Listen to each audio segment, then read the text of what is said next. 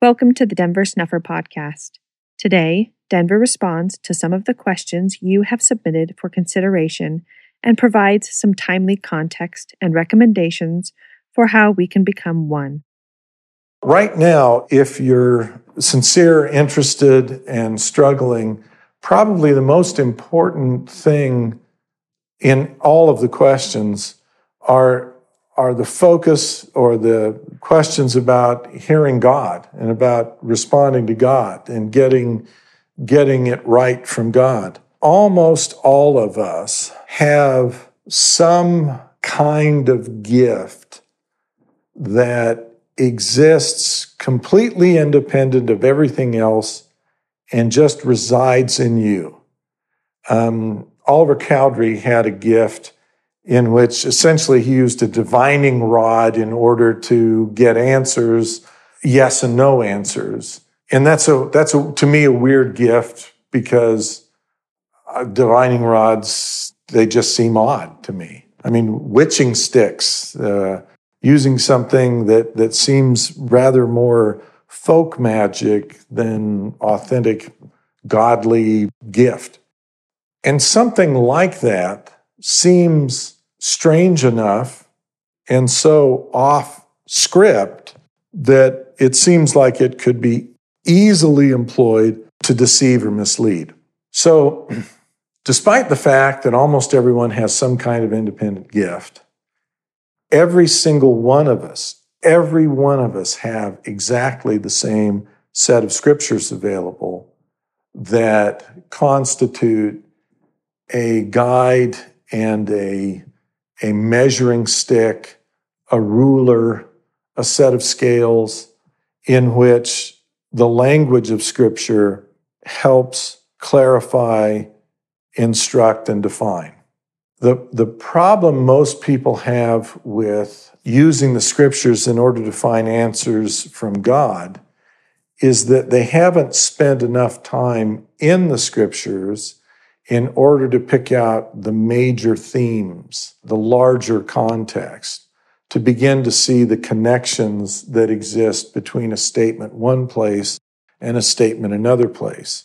Very often the scriptures appear to be contradictory because they will talk about a topic in one way at one point, urging one conclusion, and then a practically identical issue is talked about in another place, and the recommendation, instruction, or result appears to be a contradiction. And so one person plants their feet on the first statement and with their hands on their hips, they defiantly say, This is the ground God has carved out, and there can be no other, while badgering you with the language of Scripture. And the other person stands on different ground and shakes their fist back, saying, No, no, no, no. This is the standard God has planted. And no one seems to realize that the same God that said the one thing said another. As a consequence, God, who is unchangeable, didn't contradict himself. The problem is that you're not getting the point. It's like saying, today is Friday and it is nearly 9:30 in the morning. That statement will be true at this moment and exactly one week from this moment. And in between, there will be a Saturday, a Sunday, a Monday. Everything is in motion. Everything is in the process of moving.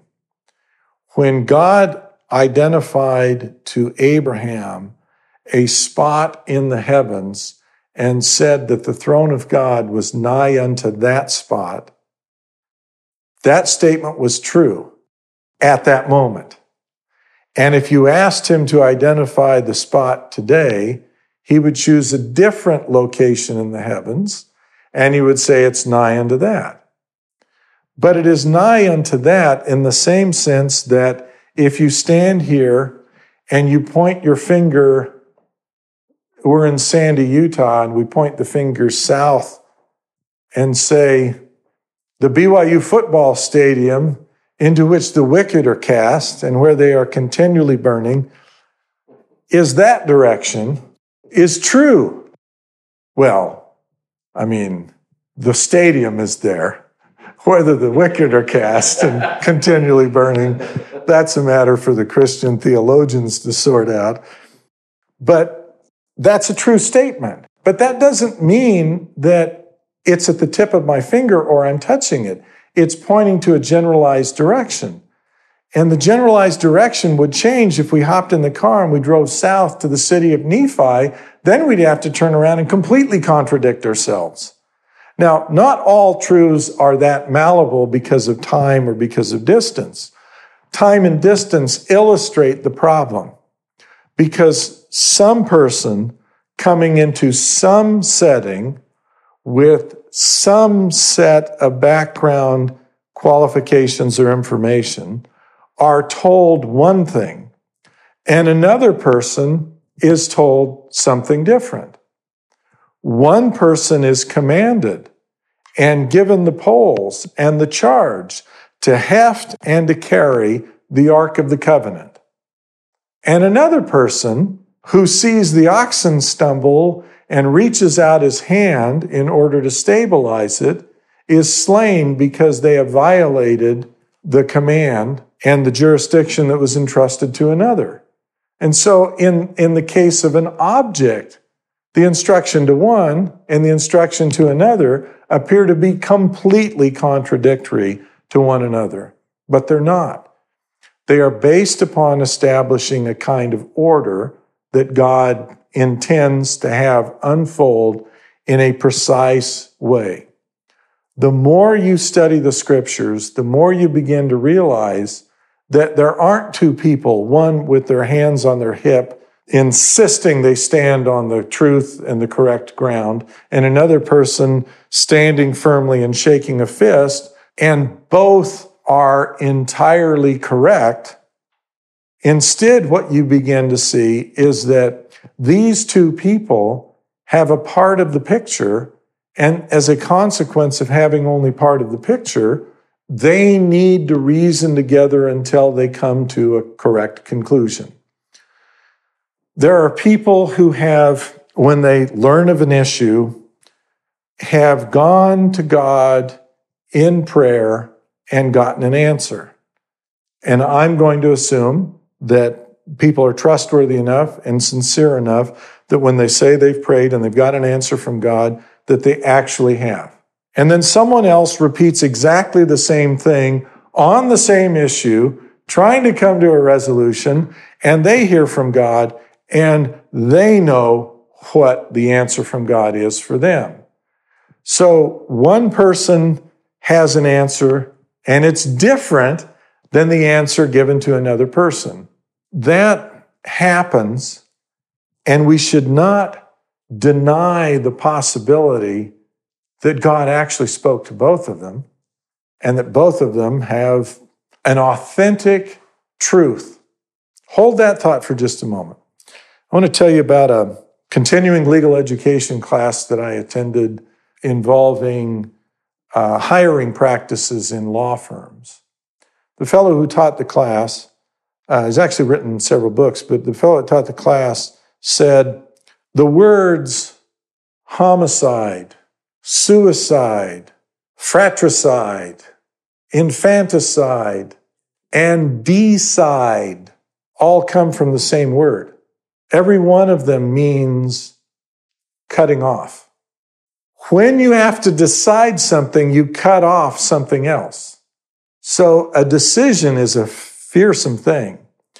In society and history, typically, decisions were made by kings, royalty, and the priesthood.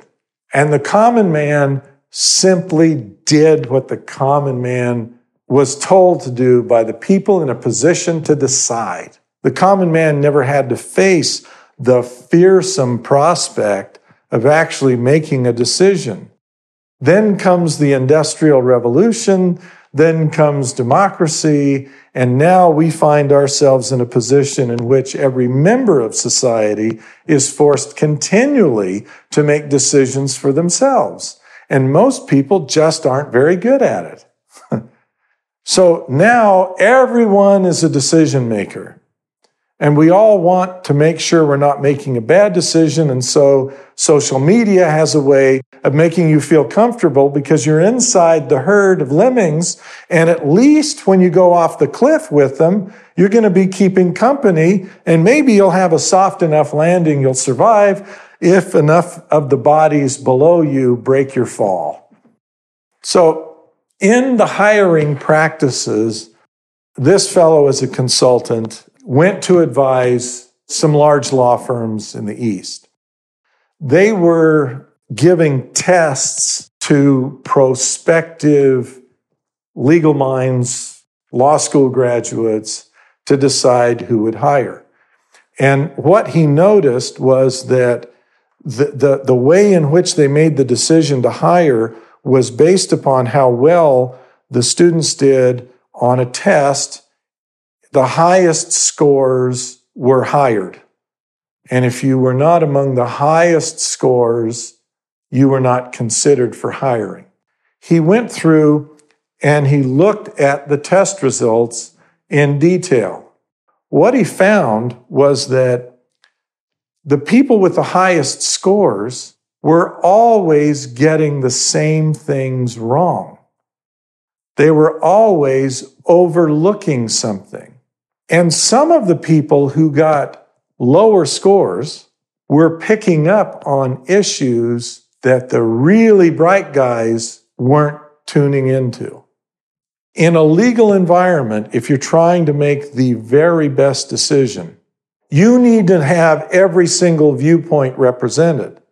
Meaning that someone that you're not hiring because their score isn't high enough may be the only person who perceptively, intuitively, intellectually picked up on a problem everyone else was blind to. And so, in the decision to hire or not hire, his recommendation to the firm was you are going to consistently miss and fail on this issue unless you hire that person or that person because they're the ones that guarantee that when the problem arises, they're going to see it. And so the hiring practices were changed tentatively and experimentally in order to see what kind of a disaster this choice would render. And it turned out that in the discussion, it improved the overall effect of the law firm.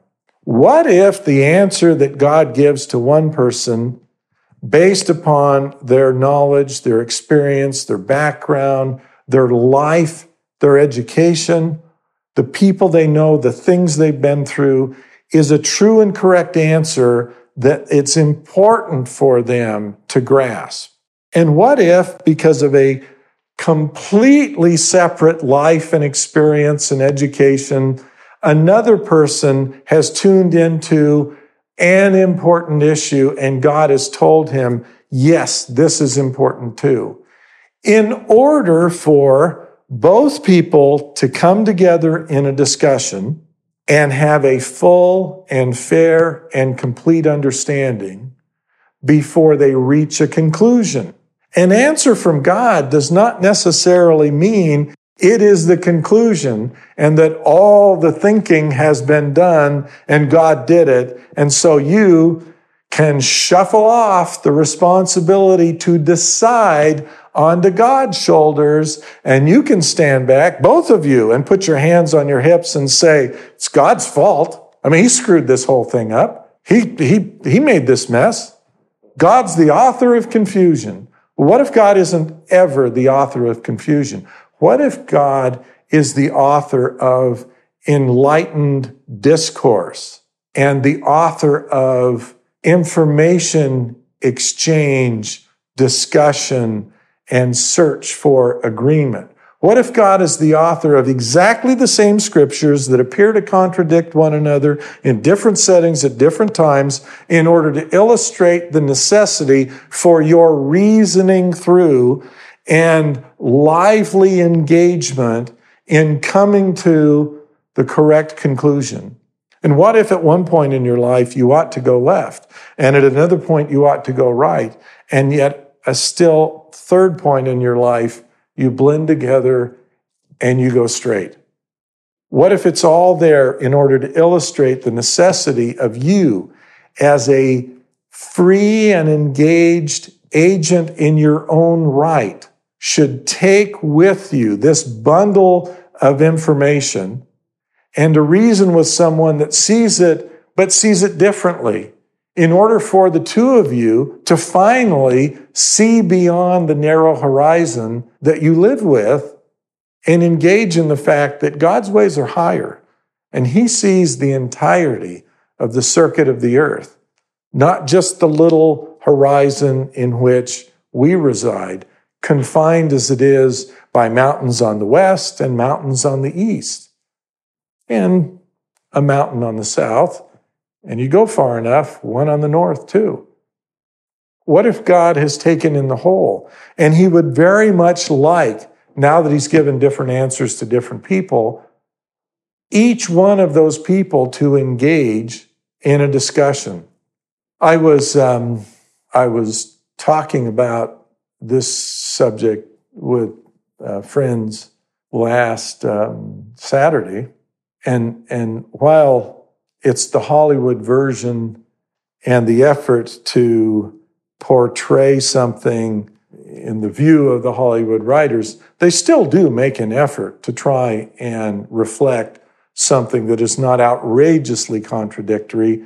But in, in the discussions that take place inside the, the teepee among the tribal members in trying to figure out what to do with the uh, soldier that's moved into the neighborhood, everyone was invited to come.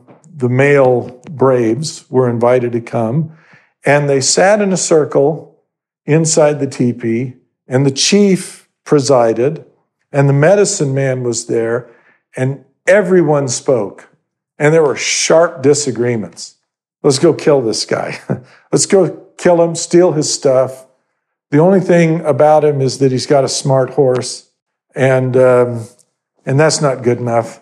Let's go kill him. I mean, he dances with wolves. He's he's strange. He's just not. He's just not anything other than a threat. And others were saying, no, let's investigate. He's done nothing to harm us. Everyone spoke. The medicine man tried to give wisdom and guidance. And after all had had their fair shake, then the chief made the decision on what they would do.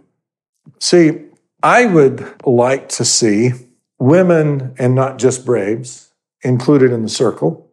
I would like to see the chief who's called upon to make the decision be random and not one person.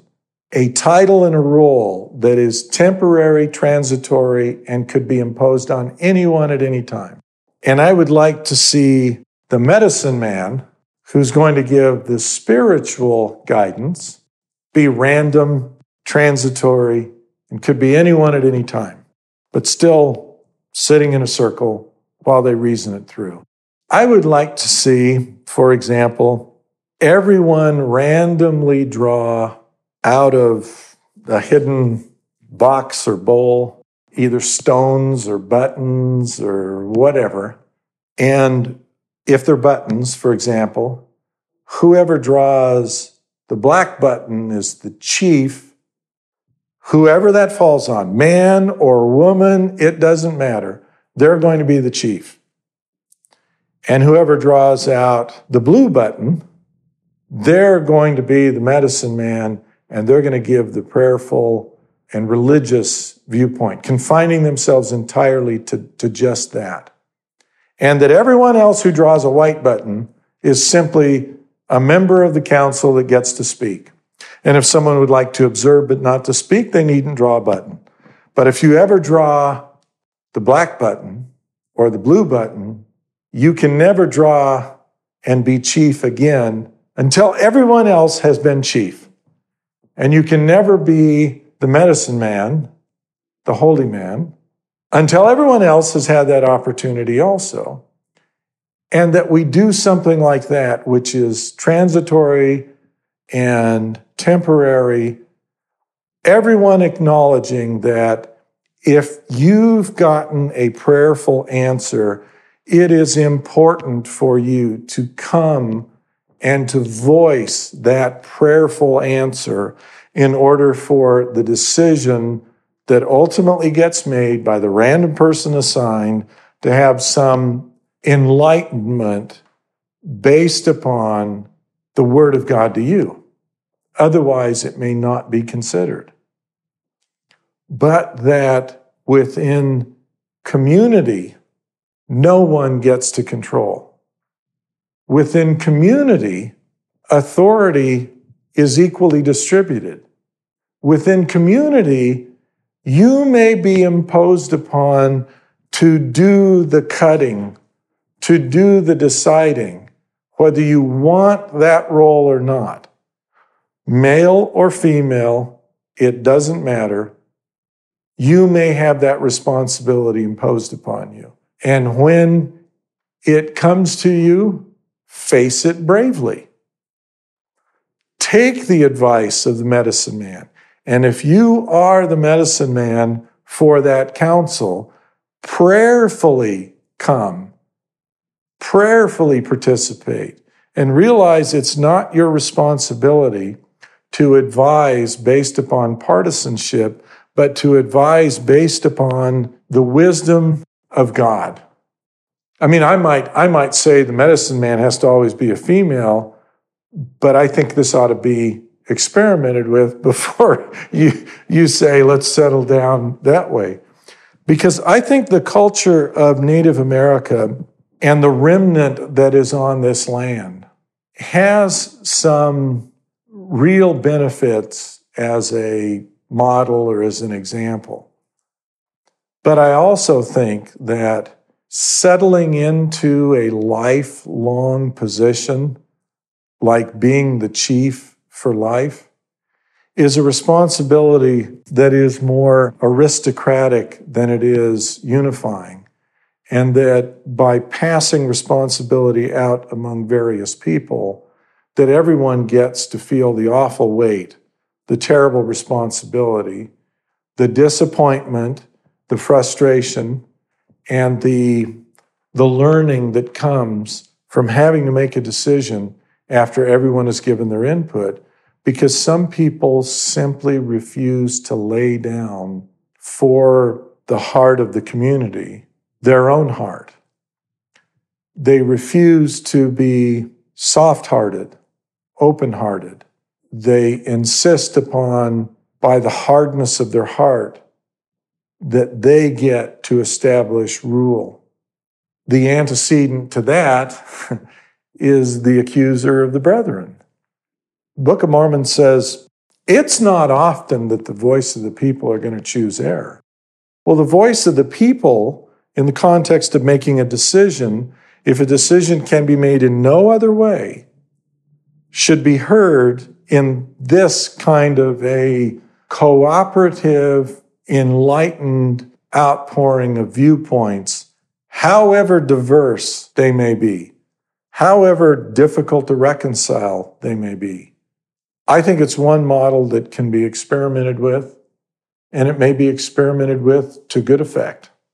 We are at the incipient stage of trying as a people to become of one heart and one mind. And we don't get there by having forceful, intransigent, single minds insisting that when they see a truth, it is all the truth, it is the only truth, and it can never be compromised, modified, or altered in any particular because it is their truth. Whereas God has many truths. and um, he tells you to take no thought for the morrow on the one hand, and then he tells you if you don't provide for your own including the members of your own family, you've denied the faith and you're worse than an infidel. Well, which is it, Lord? Reconcile them, reason it through together, see what your responsibilities are, see how you come to the full circuit, the full circle. You look up in the heavens, and at one moment, there's a crescent moon and it happens to be waxing or getting larger day by day. You look up at another moment and it's a crescent, but it appears to be waning and growing less day by day. And then again, you look up at other times and it's altogether gone. And at other times, it's bright and it's full because things are in motion and things change circumstances change, people change. If you give the exact same answer to the same question asked by the same child when they're two years old as you do when they're 40 years old, you're an idiot. You're an unworthy parent. There are developmental stages in everything, including in our knowledge of God. And we're supposed to be one. So sit in a circle and reason together and shift responsibility. And sometimes you're chief, and sometimes you're grateful that you aren't. the foregoing comments by Denver Snuffer were recorded on September 7th, 2018, in Sandy, Utah. If you have questions or ideas for topics that you would like to have covered in this podcast, please submit them for consideration to questions at denversnufferpodcast.com. You can request baptism by visiting bornofwater.org. A complete collection of Denver's talks, lectures, and papers are available to download free of charge at restorationarchives.com. This podcast is a volunteer effort produced under the direction of Denver Snuffer. We hope you'll share it with everyone interested in learning more about Christ, the coming Zion, and the restoration of authentic Christianity now underway in our time.